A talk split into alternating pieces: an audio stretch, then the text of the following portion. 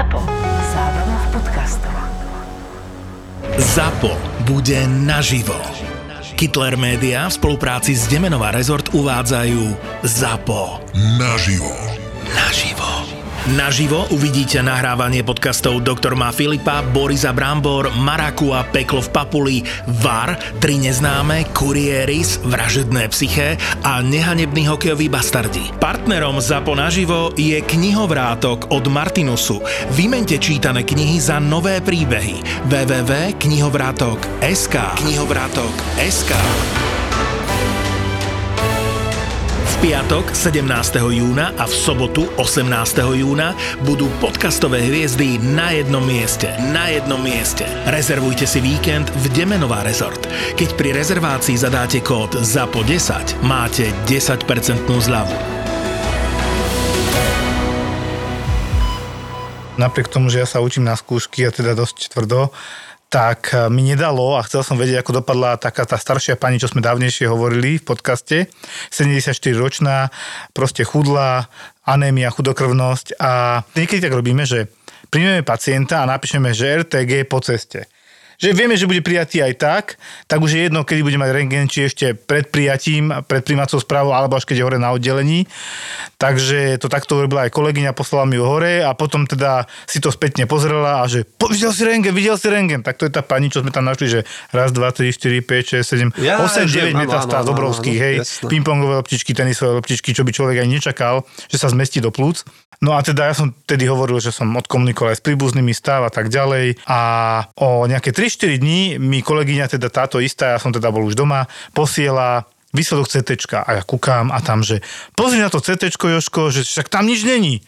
A hovorím, to je nejaká blbosť, nie? Tak ja aj píšem, že to je nejaký nezmysel, že musel sa radiolog pomýliť alebo čo, lebo klinika je klinika a však ten rentgen nepustí, hej, čo teraz sa vyparili, tie nálezy, čo tam boli na plúcach, tie metastázy alebo tie útvary. A netrvalo dlho, asi hodinku a už mi poslala, že opravené. No ale opravené to bolo bohužiaľ tak, ako to bola na tom rentgene, čiže tam sa stala jednoducho chyba, oni sa tie chyby jednoducho dejú, sme ľudia a aj počítače robia chyby a chybou bolo teda, že buď sa zamenilo to CTčko a popísané bolo iné meno, ale teda doktorka si to hneď všimla, asi ju aj moja kolegyňa upozornila na tej radiológii, opravené a tam teda potvrdené mnohopočetné metastatické postihnutie plúc. Ešte sa riešilo, že odkiaľ je zdroj, najpravdepodobnejšie, že samotné plúca sú aj zdrojom a teda je tam aj metastatický rozsev v plúcach ešte väčší. Pani teda ako bohužiaľ vyhliadky nemá dobré, ale potvrdilo sa to, že tá klinika, to čo stále hovorím, že to ako pacient vyzerá, ako sa chová to ochorenie, to je najviac. Proste nebudeš liečiť brucho, pokiaľ ho to brucho nijak netrápi. Volá mi taká zúfalá kamarátka tejto kamarátky, proste otca konia brata pes, ako my hovoríme, že teda by chcela, že či nie zohnať nejakého endokrinológa, že prečo, o čo ide. No, že 40-ročná žena má nádor obličky veľký a hovorím, že a kde je problém? Že no, nevedia zohnať endokrinológa. Hovorím, jak neviete zohnať endokrinológa? Toto nie je hádam ani možné. Toto ja nechápem, keď sme chceli kedysi že reprofilizovať nemocnice. My máme problém s ambulanciami, nie s nemocnicami. Tá dievčina do 40 rokov mala také ťažkosti, že mala nejaké hnačky, čo s tým priamo aj nesúviseli a náhodou je na CTčku našli to, čo je našli, hej. Vysoko pravdepodobný veľký útvar v oblasti obličky a až tedy si uvedomila, že ju tam občas aj tlačí, ťahá a jak je možné, že nevie zohnať akože dobre, stane sa, že ti dajú termín, že o pol roka alebo tak, ale keď to je kurňa do 40 rokov mladý človek, tak sa naháňam trošku, uvažujem, a keď tam ešte aj tá diagnóza, ktorá tam je napísaná, lebo oni ju majú, hej, že s čím ide ten pacient. Hej. No, lebo tam je DIVDG, buď to je nadoblička alebo oblička, hej. Najpravdepodobnejšie. Lebo tam bol popis CTčka, histológia zatiaľ samozrejme nie je. Sú tam ďalšie vyšetrenia, ktoré pacientka ide absolvovať. Ja som veľmi zvedavý, ako táto dievčina dopadne a musím povedať, že toto sa musí určite na Slovensku zmeniť, že polročné čakacie lehoty na ambulantné vyšetrenie, kde teda potrebujeme rýchlo zasiahnuť. No, že ako to zmeníš? Akože dobre, sú to klasiky. Potrebujeme viacej doktorov, potrebujeme viacej sestričiek. Ale asi to nevyriešime tak rýchlo. Čiže ja robím na tej ambulancie, vieš, že sa musíme aj nás zastaviť, my máme tiež poloročné čakačky na cievnej ambulancii, ale na druhej strane jasné, keď príde trombóza, suspektná, alebo potvrdená, alebo zaliečená, treba ju pozrieť po mesiaci. Zrazenina v dolnej končatine. Áno, trombózka. Tak my to, takže dáme to do toho mesiaca, dokedy máte ten fraxipán, ste zaliečená, toto, tak jasne urobíme kontrolu, tak ho niekde obcháme. Akože to je pravda, že takéto veci, jak hovoríš, vieš, že ide o život, tak tam by si mali asi nájsť miesto, no, tej ambulancie. Ja si myslím, že aj tvoja doktorka, keby prišla mladá žena, že má vysokú trombózu alebo podozrenie na vysokú trombózu, tak je dá prednostnejší termín kvôli tomu, že je to akutnejší. Eventuálne jej povie na urgent, hej, to nie je žiadny problém. Ako my to občas povieme, ale napríklad my zoberieme napríklad, že býva pravidelne, skoro každý deň, že 5 pacientov na cito, teda akútnych, urobíme, že prídu, že suspektne vidíme, hej, od pohľadu, že obvodiaci niekedy, hej, si vymýšľajú nejaké diagnózy, nevidia, čo s tým, tak to pošlú na cievne, čo je tiež problém, lebo s tým pádom vlastne nás presicujú, nie? A zbytočne zahlcujú, ale dobre, no to si nevieš to povedať, no nevieš to povedať, hej, no akože naisto. Veď vieme kopec prípadov, kedy aj na Anatolskej mali sme v nočnej pacienta so zlomeninou nohy, došiel o barlách a že ho boli noha, že ešte taký rozbitý. A boli sme fakt, že rozbitý, bola fakt ťažká nočná, o 4 ráno došiel a nakoniec mal akože pomerne vážnu trombózu, vysokú. Pre poslucháčov iba teda, že žilová trombóza sa bavíme. Áno, áno, nohe, že mal vlastne upchatú žilu. A čak to teda môže sa otrhnúť kedykoľvek a poputovať cestou, necestou až do plúc a tam urobiť väčšiu šarapatu. Emboliu do plúc. Áno.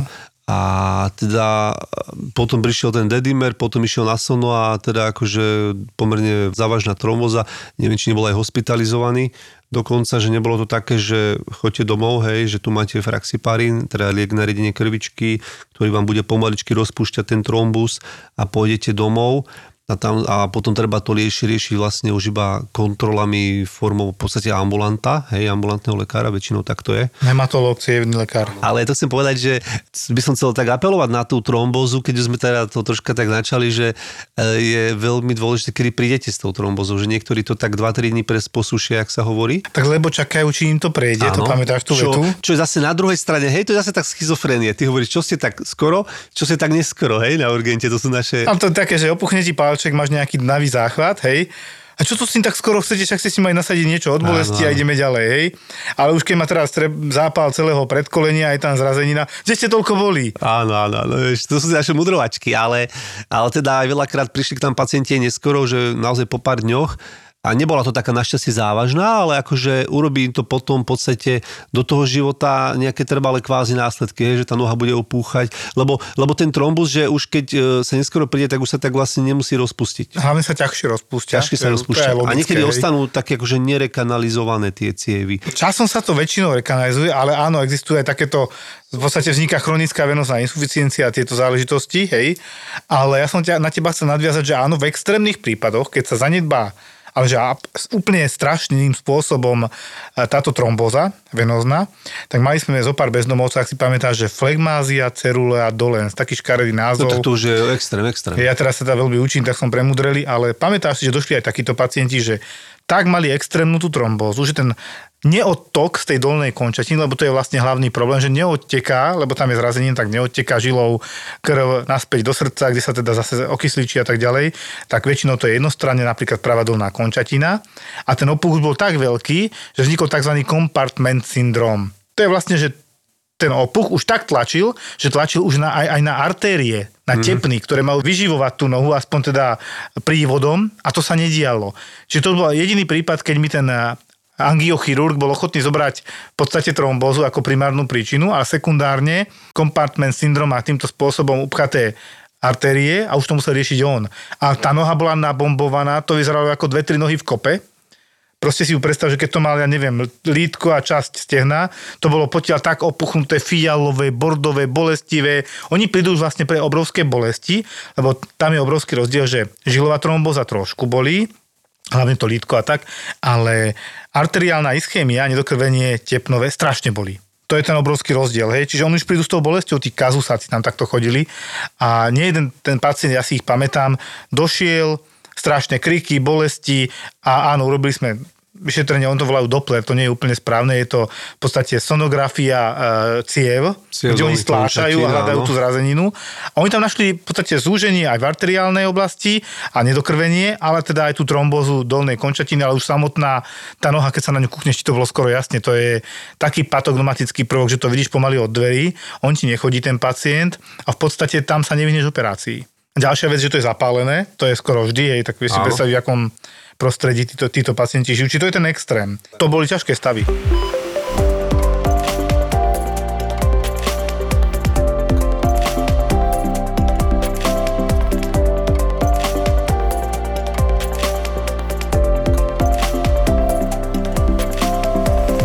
My sme mali dneska, ešte musím povedať, na ambulancii takého pacienta, ono to bolo tiež také zase troška schizofrenické, že doktorka sa na jednej strane z toho troška tešila a na druhej strane to bolo aj také smutné, lebo pacient mal dvakrát prekonanú nejakú trombozu, teraz zase tretíkrát prišiel za nami, že zase ho bolí noha, zase si myslí, že má trombozu, no tak ona samozrejme dobre, však máte tú históriu, samozrejme už nejakú, tak poďte dovnútra. My to tak robíme, aj keď sú naši pacienti, aj pravím, keď sú tie trombozy, tak ich zobereme, pokiaľ už nie je 10, hej, alebo 6, alebo 7, tak naozaj to vyšetrujeme aj navyše, potom tam pacienti síce čakajú 3 hodiny, 3, 4, 2, 3, 4, nie sú z toho nadšení, ale tak my vieme, že OK, toto asi nevysvetlíme. V podstate začala hneď hore a tu v slabine, ako začala tým sonografom sonografovať, tak tam videla, že to nie je tromboza, ale taký útlak, že nejaké pomnožené bunky, akože kvázi. A zistilo sa... Rezistencia, my tomu hovoríme, nie? Áno, áno, že to tlačilo na tú cievu a ona to teda takto videla a hneď akože povedala, že dobre, musíte ísť ale za onkologom, lebo že on mal už predtým aj nejakú onkologickú históriu, ale bol v remisii kvázi. On nám povedal, že musíte ísť za onkologom, dobre, teraz hneď, dobre, toto je vážne, teraz hneď. No a zase išiel teda niekde sa objednať a teda nepodarilo sa mu úplne tak objednať jeho manželke, toho svojho manžela a tiež tam mohlo byť nejaké nedorozumenie, hej, že neprečítali si poriadne správu, neviem čo, lebo doktorka to tam jasne napísala, že toto má podozrenie. No tak sa vrátili nejako 3-4 dní a že nemajú, že za 4 mesiace dostaneme termín, že čože za 4 mesiace, tak zase nervy do nej. Tak potom je to úplne tak, že po lopate vysvetlila, že teraz hneď sa zbalíte a idete hore a nedáte sa odbiť. A tak teda tam išla, nedala sa odbiť. No a tá jedna vec, teda ten uhol pohľadu je jej, že dobre to diagnostikovala a že to už boli aj metastázy aj v lymfe a všetky tieto veci. A dneska bol zrovna na kontrole, chudák pán, no taký vychudnutý, no ale hlavná teda rakovina adenokarcinom pankreasu, takže tam tak také, no akože veľmi zlá prognóza, vieme, že tie pankreasy sú veľmi také infaustné, že smrteľné. Nedávno v službe tiež som chcel pomôcť trošku doktorke a vonku už čakala baba s mladým svojim priateľom a teda, že ona si prečítala na Google, že má infarkt. Hovorím, ako ste na to prišli? Jej sa strašne zle dýcha, trpnú jej prsty a tak. My už obidva vieme, že asi hyperventilácia, poznáš tie stavy, koľkokrát si tí pacienti naštudujú na Google, naťukajú, čo ich bolí, brucho, hlava, poznáš to. A nieraz sa to stalo, čo sme si to zažili a už to vidíme pomerne často a niekedy naozaj predstavia tie najhoršie scenáre z toho, čo si vygooglili. No, veľmi zriedka im to vyjde, že trafia svoju diagnózu. Takéto veci nechajte na odborníkov. So životným poistením Profi Komplet od poisťovne Kooperativa máte teraz aj balík služieb e-doktor. Súčasťou balíka je napríklad linka zdravia, druhý lekársky názor, odborníci na duševné zdravie a oveľa viac. To všetko môžete využívať v rámci životného poistenia. Poistenie Profi Komplet so službami e-doktor pre teba a tvoju rodinu nájdeš v poisťovni Kooperativa. Mne sa teraz objavila jedna pani, ktorú som dvakrát riešil, dosť tak akútne. 70-ročná pani, ktorá prvýkrát, v podstate ja som to nezdiagnostikoval, hľadal som príčinu, už vtedy som myslel, že ona mala jednoducho stále teplota, zápal, slabosť, chudnutie, potom trošku lepšie. Zase teplota, zápal, chudnutie, zase týždeň lepšie. A takto chodila, ja som furt, že to bude nejaká leukémia, niečo takéto, nočné potenie. U mňa som na urgentnom príjme nezistil príčinu, nasadili sme antibiotika, trochu sa polepšilo. A potom som si aj prieskal po hlave, že no jasné, to ma nenapadlo, ale ani som to nemohol zdiagnostikovať na urgente. Pani skončila v kardiocentre v Nitre na kardiológii a mala infekčnú endokarditídu. Hej, táto 70-ročná pani, chudiatka aj bez toho už bola chudá. A infekčná endokarditída, teda zápal chlopní v podstate z nejakého dôvodu, tých príčin je tam strašne veľa a liečila sa chuďatko skoro rok, vrátane operácie tých chlopní, tak zle to bolo. Potom bolo chvíľku dobre a zase mi prišlo o rok, že zase je zle niečo, že zapálené má ďasná, teploty a len čo zase. Už bola sledovaná aj hematologom, lebo teda tam boli opakované zápaly, nejaké poklesy zostupy bielých krviniek, ale nič extrémne. A teraz došla ku mne a už vyšli výsledky a teda po 2 dňoch na to som zistil, že má leukémiu. A že ježišmaria, táto pani má takú smolu. Zobrali zase na hematológiu, ako akutnú leukémiu poliečili, tam to vyzeralo v chvíľku veľmi blede. A teraz nedávno prišla, že si obrať čerešne ku nám, my sme aj na Facebook normálne, že máme toľko čerešní, že poďte si obrať, tak ona sa ozvala a teda oberali a pozerám na ňu, že ty kokšek, ona je úplne v pohode, že jak ste dopadli s tou leukémiou. No ja som v tom, jak to vy hovoríte, že v remisii. Remisia je vlastne to obdobie, keď my hovoríme, že momentálne ochorenie nie je splanuté, je v kľude a v podstate kvázi vyliečené, ale to môže onkolog povedať, alebo hematoonkolog až po 5 rokoch reálne, hej. Ale keď sa to udrží, paráda. Čiže ona sa mala dobre, ale ako mi hovorila, len som taká smutná, hovorím, preboha, z čoho ste smutná? No, nechce sa mi žiť. Tak vy prekonáte dve strašné ochorenia, vám sa nechce žiť, vy máte sa radovať zo života, že ste prežili tieto dve hrozné ochorenia a proste si užívať vnúčatá, a rodinu, lebo ona bola v pohode, takto keď si sa na ňu pozrel, by si nepodľa, že prekonala tieto dve ochorenia za 2 roky. To je, ona strávila rok a pol v nemocnici, to je strašné. Ale napriek tomuto všetkému to dala. Ja teraz stále uvažujem, či ten protrahovaný zápal pri tej infekčnej endokarditíde nevyprovokoval tú leukemiu, to je teoretická možnosť.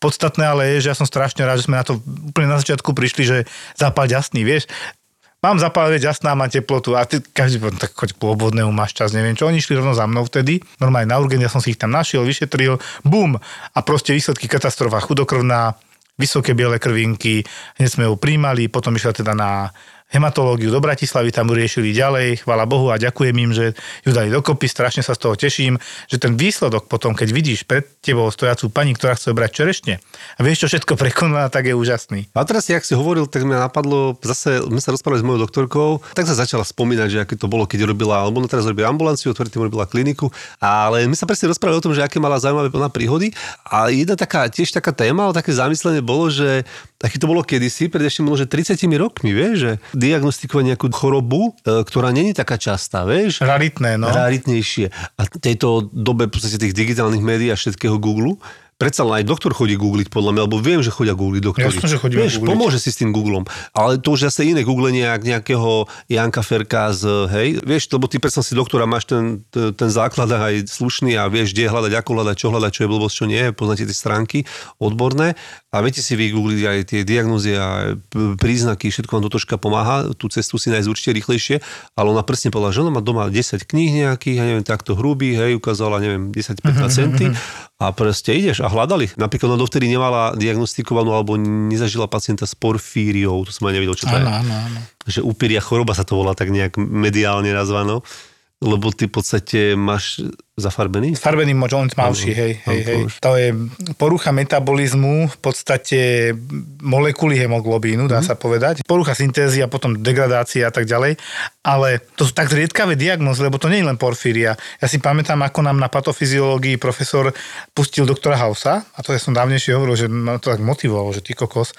A presne, že celé to tam prebehlo, normálne 45 minút Dr. House, na konci, tesne pred koncom, než padla tá definitívna diagnoza a presne bolo sfarbený moč, paroxizmálne také ataky, čiže recidivujúce záchvaty nejakých ťažkostí, konkrétne tam myslím, že bolo, že sa zle cítil, triasol, potil a teda, že či vieme diagnózu, a my sme sa učili tedy o pečení a takto s tým trošku súvisí.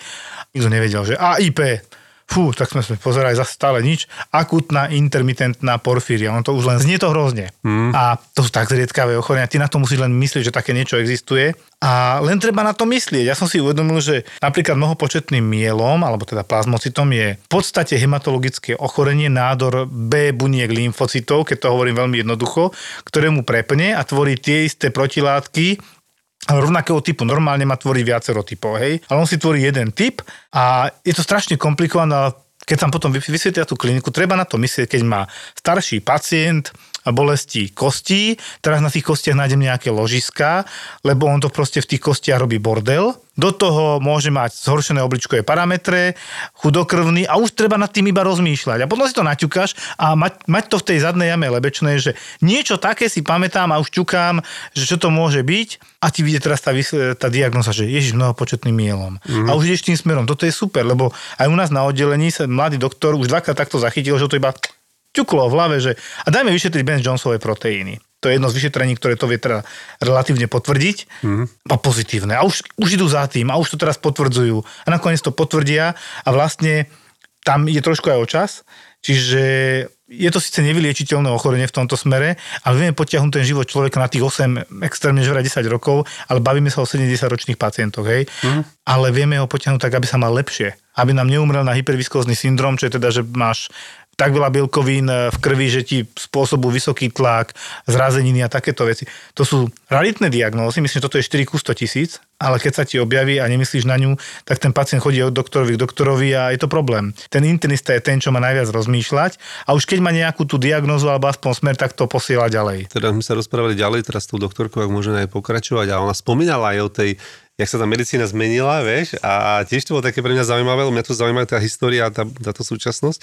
Ale akože okrem iného povedala aj o tých nárokoch, že ona mala takého profesora, jak ona hovorila, že mala 10 pacientov, 20 pacientov, to bolo jedno, proste musela ich vedieť naspamäť všetky labáky, všetky hodnoty, krvný obraz, všetky, celý biochémiu, vedieť, kedy mala ako vyšetrenie, výsledky, závery, naozaj, že nemohla sa ani len kúknúť do tých chorobopisov, jak sa, vieš, chodí na oddelení, že 20 chorobopisov sa položí na tú izbu a ty proste potom vytiahne sestrička a teraz referuje. To nie, to tedy museli tí doktori mať naozaj naštudované na tej vizite. Ja ti poviem, a teraz na teba pekne nadviažem, súhlasím s tebou, lebo teda ja robím 12 rokov a už pred 10 rokmi ja teraz vidím rozdiel. Ja keď som bol na Antolske a cirkuloval som na internom oddelení, tak sa primárka postavila a začala diktovať. Ja som jediný nechápal, že čo odo mňa chce.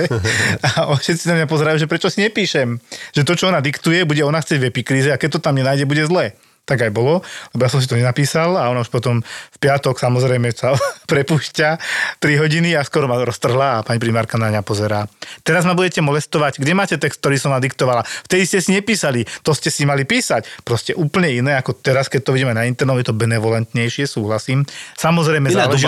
Je iná doba. Je iná doba, ale záleží aj od pracoviska a hlavne áno, podľa mňa aj tí mladí lekári si uvedomujú, že ich je málo a nenechajú si dúpať po hlave, hej, to je ďalšia vec. Nechajú si dúpať po hlave, nedostatok toho personálu aj je dôsledok aj tohto, hej, že ty viac prepáčiš, musíš prepáčiť, lebo vieš, ja te postaví na zadné, ja to zbalím, idem mi do tu vedľa do inej nemocnice, hej, ako je to tak, treba si to povedať.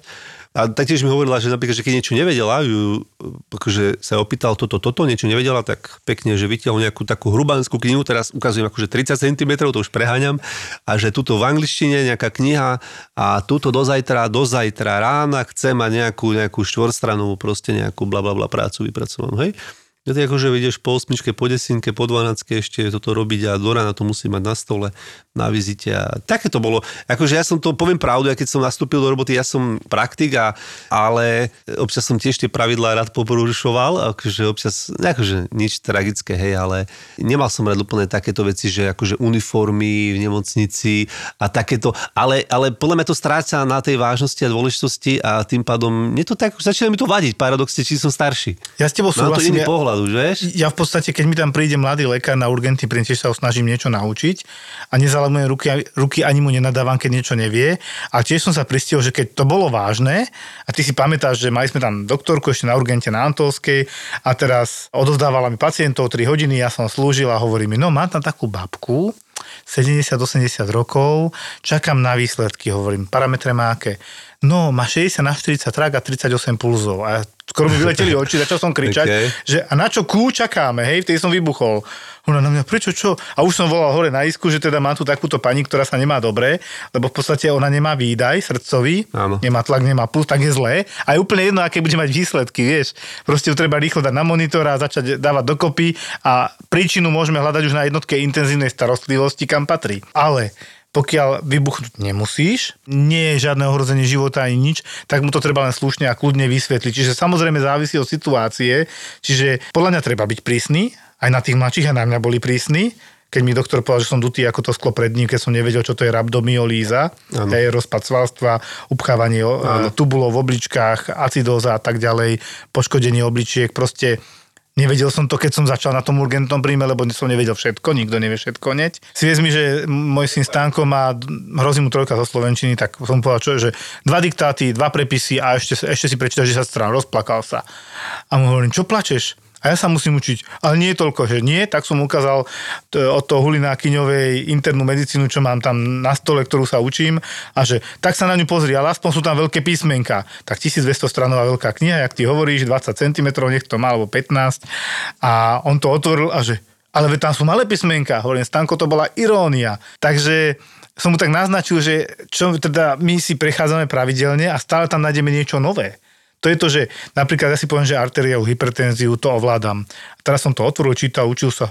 Ty kokos, tu sú zase nové veci, zase je niečo inak. Tak to je stále dokola, preto my sa non-stop učíme, ale ja som za to aj rád. Ako kedy si povedal jeden profesor na gynekológii, keď som tam chodil ešte s novorodencov, že no, možno sa o 10 rokov dozvieme to, čo si dneska myslíme, že platí, takže o 10 rokov bude úplne inak, ale musíme sa niečoho držať a riadiť a podľa niečoho ísť a nikto nás za to nemôže ukrižovať, že sa niečo zmenilo, hej? Samozrejme sa tie zmeny sú minimálne, ale sú.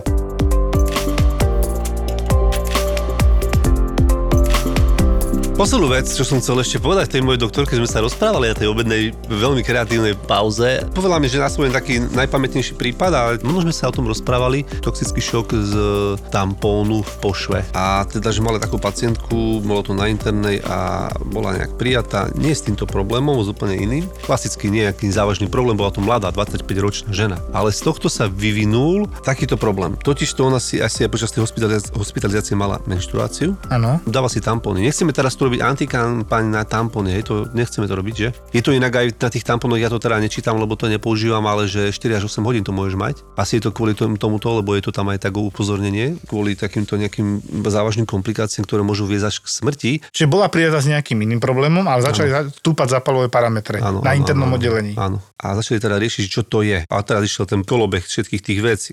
CT negatívne, gynekológia negatívne, sonobrucha negatívne. Čiže v podstate nikto nepotvrdil, že to je niekoho problém, hej, kvázi ani gynekologický, ani to... Rentgen, možno negát, potom už mala ďalšie vyšetrenia, CTčko, gynekologické, chirurgické a tak ďalej. A doska, brucho, doska. Čiže brucho bolo taký hlavný príznak. Áno, totiž to tá pani, tá slečná chuderka, teda mala doskovité brucho, ale také, že naozaj, že to sa nemohlo ani dotknúť, že obrovské bolesti, kríky, naozaj, že to bolo veľmi, veľmi nepríjemné, že v živote také nevidela, také brucho. Zaujímavý fakt, že na tom istom oddelení ležala matka, tiež s nejakým iným problémom, ktorá ale teda žila na inej izbe, ale teda videla toto všetko, jej utrpenie, ktoré trvalo v podstate vraj nejak, že od piatku, nedelu to teda nejak to skončilo, s tým, že v podstate všetky vyšetrenia negatívne, naozaj negatívne, nevedeli, kde ju prijať, že čo majú riešiť. V podstate išla na metabolickú, tedy to bola metabola, že kvázi nejaký metabolický syndrom, ale táto slečna to teda nedala, zomrela. V mladom veku naozaj tá matka tam akože na oddelení hore si zober, že nič príjemné. No a teda bola indikovaná samozrejme pitva, lebo sa teda nevedelo, že čo to bolo a patológovia to uzavreli ako toxický šok. Príčinou bol proste ten tampon, ktorý asi mala dlhšie ako mala mať. No jasné, ale ty keď niečo zaštupuješ, tam sa pomnožia baktérie a v podstate to potom odštupluješ, hej? Ale baktérie už sú v krvi, áno. Už máš baktériémiu, v podstate máš septický šok, hej, a už je zlé. Takže preto sú tam tie upozornenia na tých príbalových letákoch, to je ako, že vieš, že kopec vidím produktov a máš tam nejaké upozornenia, pre niečo vznikajú a nikdy nevieš, veľakrát nevieš prečo možno ako laik, tak tento konkrétny ma napadol a je to také ako, že podľa mňa je veľký výkričník. Ona napríklad, táto doktorka, že ona svojej dcere nedáva akože tampony, hej. Že zakazuje, že ale tak vieš, lebo teraz tam mládež je to... Áno. Je to také viac cool, kvázi menej to vidieť a všetky tieto veci. Netreba zabudnúť, že ho máš, hej.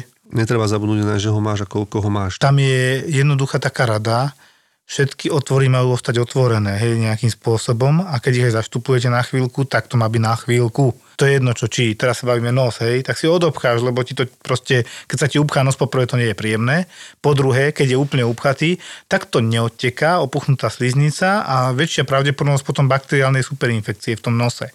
To isté slzné kanály, keď neodtekajú, čo máš, hnusavý zápal. To platí všade, uši. Močový systém úplne krásny, hej. Typicky bakteriálny zápal. Toto treba ako riešiť samozrejme, čiže keď niekto málo močí alebo nemočí, tak to treba tiež riešiť. Nenechať to tak, hej. Zaštuplovaný, alebo niekto si nechá katéter a neoteká mu moč 3 dní, to tiež ako dívaš sa, že čo? Že áno, to, čo je otvorené, má ostať otvorené, hej. Má to odtekať, tak nech to tečie. Celej tejto problematike bližšie porozpráva ešte doktorka Monika Dugatová, ktorá už bola u nás opakovane v epizódach s gynekologickou témou. A trošku nám ozrejmi tie veci, ako to naozaj je. Čo sa stane, ak si nejaká žena zabudne tampon v pošve na viac dní? Stane sa to, že nastane premnoženie baktérií, tieto začnú produkovať toxíny a tie toxíny sa môžu cez maternicu dostať do krvného obehu. Spôsobujú tzv. Syndrom toxického šoku. Prejavuje sa teplotou na 39 stupňov Celzia a triažkou, únavou, zvracaním, môže byť výsyp na celom tele až multiorgánové zlyhanie. Je to stav veľmi vážny, ktorý si vyžaduje hospitalizáciu na jednotke intenzívnej starostlivosti. Základná liečba je antibiotická liečba, ďalej sa podáva infúzna podporná a kyslíková liečba. Ak táto liečba nezaberá, indikovaná je dialýza alebo odstránenie celého orgánu. Nemusíte sa však ničoho báť. Používanie tampónov je bezpečné, treba však dodržiavať základné hygienické návyky. To znamená, že pred výmenou tampónu treba si umyť ruky a meniť tampón každých 4 až 8 hodín. Nenechávať tampón dlhšie ako 8 hodín. Nikdy si nedávať 2 tampóny. Syndrom toxického šoku sa vyskytuje však aj u detí a mužov, kedy miesto poranenia alebo brána vniku je poranená koža, zle ošetrená rana alebo silný zápal hrdla. Už si bola v Gruzínsku? No ja som teda bola v Gruzínsku. A vy ste boli? To neviem, či naši poslucháči boli, ale rozhodne by mali. No mali, alebo teda môžu si dať aj iné krajiny Kaukazu. Napríklad Azerbajdžan a Arménsko a máme ešte ďalšie v ponuke. Áno, taký Blízky východ, alebo potom aj ďalej. Presne tak. A okrem Blízkeho východu máme napríklad aj náš nový zájazd do Maroka. Všetko sú to kvalitne pripravené poznávačky, ktorých sa netreba báť. Čakáme na vás u nás v Tripite. Áno, áno. My cestujeme za poznaním. Všetky zájazdy nájdete na webe tripito.eu. No ty si chcel strašne, alebo teda poriešiť, či sú niektoré veci vo filmoch a seriáloch reálne aj v skutočnom svete. Áno, píšu mi teda ľudia, že by veľmi radi by počuli náš názor na niektoré proste scénky. Ja som teraz zadal takú úlohu, že tak dajte nejaké scénky, ale prelinkujte konkrétne veci, aby som tu nemusel ja teraz v rýchlosti hľadať, keďže pracujem na všetko, ak vás niečo trápi, alebo vás rozosmialo, a či vás to rozosmialo oprávnené, či ste to fakt aj vy tak dobre videli, že to je blbosť, alebo to nie je blbosť, alebo môžeme tam nájsť nejaký taký, že ako to možno mysleli tí básnici. Uvedomme si, že ja asi všetkých sklamem, ale to, čo je vo filmoch a seriáloch, je vytrhnuté z reality tak ako väčšina filmov a seriálov, hej. A je málo takých, ktorým sa dá naozaj relatívne veriť. Ja keď môžem pochváliť jeden jediný seriál, ktorý sa naozaj približoval mojej praxi a v živote, bol Scraps, hej. Tým nechcem robiť teraz reklamu, ale ja som sa na to nasmial, lebo niekedy sa aj my v robote zasmejeme, hej. Mne sa tam strašne páčilo, že ten stres, tá realita, to tam naozaj je. Človek je naozaj zo začiatku strašne v strese, potom po 10 rokoch už máš pocit pomaly, že si frajer a potom ťa zase niečo prekvapí. Príde napríklad COVID, ktorý neexistoval, asi prdeli psychicky, hej. Toto je také zvláštne na tej medicíne. Často počúvam, že každý lekár, hlavne takto pracujúci intenzívne, by mal mať psychológa a súhlasím. Ja sa tak cítim koľko razy, že keď prídem po takej zlej službe, že možno, že keby som bol žena, tak už plačem, ale máš až chuť sa rozplakať od radosti, keď si doma po službe. Jožko, tak ktorá bola taká prvá, ktorá teba zaujala? Mňa zaujala tá, čo som ti poslal teraz video, také krátke. Ja, že nasadíme renín a aldosterón. To bol slovenský seriál, neviem aký, ja to nepozerám naozaj. Kde teda tvrdili, že idú podľa doktorov a tak, ale neviem podľa ktorých potom. Lebo video bolo, že prišla za doktorom, ktorý sa tvaril teda akože strašne zamyslený bol a som pýtal, že pán doktor, teda nasadíme ten renín a aldosterón. Tak ja teda som takúto vetu ešte nikdy nepovedal, ani nepočul nikoho povedať. To som ešte nepočul, nie? No, hlavne si nepamätám, že by sme nasadzovali renín.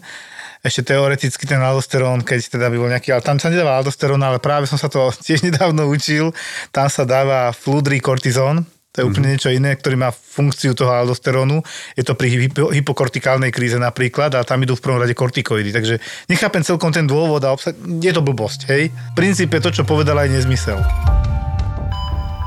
Ešte sme tam aj niečo s filmov, také dobré. No ale jasné. Good doctor. Ja, to je ten prípad, kde chlapec sa zraní v nejakom... Bol na letisku ten mladý chlapec, asi aj s mamou alebo čo, a nad ním vedľa neho tam proste týpci boli na tých schodíkoch a opravovali nejakú tabulu, asi nejaké odchody, príchody kvázi, tak mi to prišlo, ne? A proste sa im to na tom lánku otrhlo a spadlo to a rozbilo sa sklo a proste zasiahlo jeho črepiny. A nejaký okoloidúci, neviem, či to bol nejaký zdravotník, sa pokúšal mu dávať akože prvú pomoc. Ja som doktor, pozor, a dal mu akože ruku. A v podstate, jak ležalo to dieťa, tak mu len tlačil na krk a ten mladý doktor, tá hlavná postava, áno, sa tak pozeral, že to robí zle, lebo že robil by to dobre, keby to bol dospelý, že ho tlačí na krk, lebo ten by to ustal, ale mladé dieťa vlastne on dusí. Mhm. Tak mu priložil ruku vyššie, aby tlačil a vlastne sa nadýchlo to dieťa a potom tam bolo problém, že ho dobre neprehľadal, bola tam väčšia črepina v hrudnom koši a potom ten mladý doktor tam riešil presne, že potreboval niekde nejaký taký nôž, vyťahol dve výsky, vyčistil to všetko, dal si rukavice a snažil sa vlastne riešiť ventilový pneumotorax, lebo o to tam išlo. Máme prederavené v podstate viscerálnu a parietálnu pleuru, ale nie je tam ďura tak dovon, aby sa to ventilovalo, hej, aby to dýchalo aj von. Lebo keď sa to nedeje, tak ty sa síce nadýchneš, ale ten výdych je problém v tom, že ten vzduch ti ostáva v hrudnom koši a začne utlačať obidve plúca, aj srdce a tak ďalej. A ty tam vlastne musíš ako keby urobiť tú dieru až dovon. Toto je cieľ, čiže dať tam nejakú tubu, hocičo. Hej. No, toto ten chalan, doktor mladý, tam riešil. Ja ti poviem, ja som to ešte nevidel našťastie, a to som na urgentnom príjme, kde by sa to mohlo dať vidieť. No. Počuli sme, že niečo podobné zažil v Iraku Maťo. Maťko, áno. Tiež to nakoniec nebol ventilový pneumotorax, ale to bol hemotorax, krvácanie do hrudného koša, lebo odtiaľ išla krv. Je to strašne zriedkavé. Netvrdím, že sa to nemôže stať, nechcel by som to zažiť.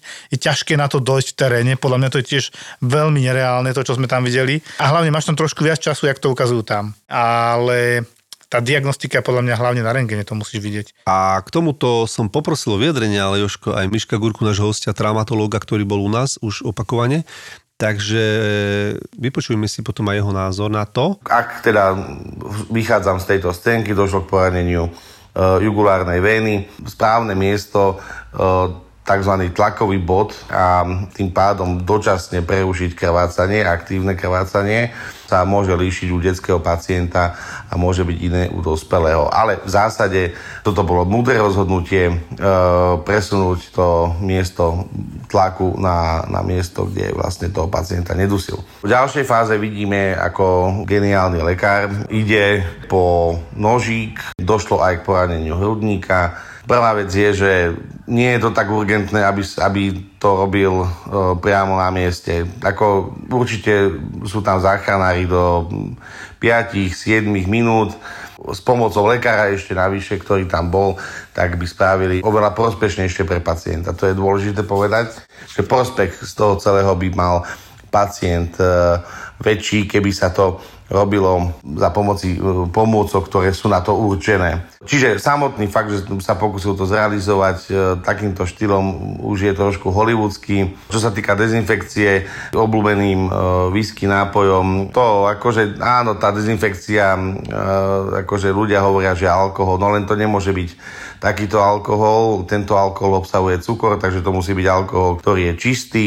Samotný fakt, že zrealizoval drenáž za takýchto podmienok, hovorí o tom, že bolo to v podstate nezodpovedné.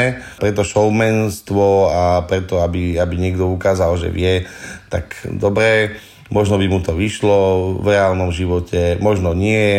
Tento príbehový dej mal isté aspekty, ktoré boli naozaj z reálneho medicínskeho života. Ako ukazoval, kde ide robiť tú incíziu, teda ten rez, druhé, tretie medzirebrie. Takisto poučka, horný okraj dolného rebra, kde sa teda drenuje ten pacient. Avšak to teraz som nepochopil, ako prešiel cez pleuru, či to rozrezal už tým nožikom, respektíve to bol ten klasický krajač na pevné predmety. Asi pravdepodobne prešiel až na pleuru a tým pádom už by ten vzduch vyšiel. Takto on tam ešte musel dať tú hadičku, s tou hadičkou by to neprerazil, takže tam by musel mať nejaký mandrén, alebo by si to musel nejakým spôsobom peánom otvoriť, čiže toto bolo trošku také nereálne v podmienkach anatómie. No a to zasa chválim, vyrobil naozaj vo svojej podstate fľašu, ktorá mohla odsať ten vzduch a tým pádom sa pacient mohol nadýchnuť. No a záverečný potlesk a aplauz, no ako tak to už je taký, že ja tomu hovorím, že čistý Hollywood. Ako áno, je to pekné, keby to človek zažil, ale v bežnej praxi sa s týmto človek určite nestretne.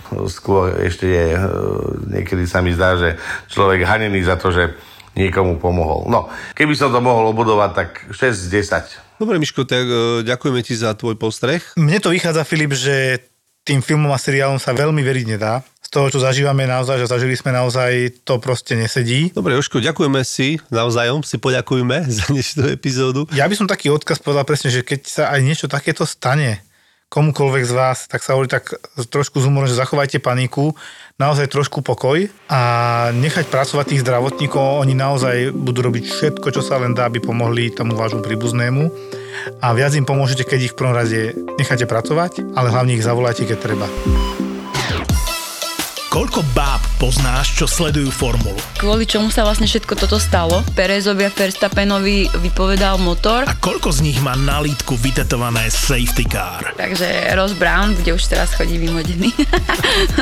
Všetci v ZAPO závidíme Oliverovi, že robí podcast s Nellou. Pol hodina je podľa mňa tak, že akurát. By to aj niekto počúval. Ak ťa baví jednotka, po každej veľkej cene si pusť Nellu a Olivera v podcaste Safety car na lítku. Safety car na lítku. Jaj, preto to mám vytetované.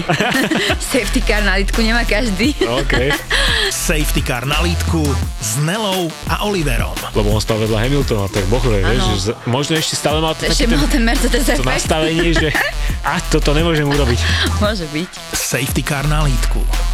Aj ZAPO.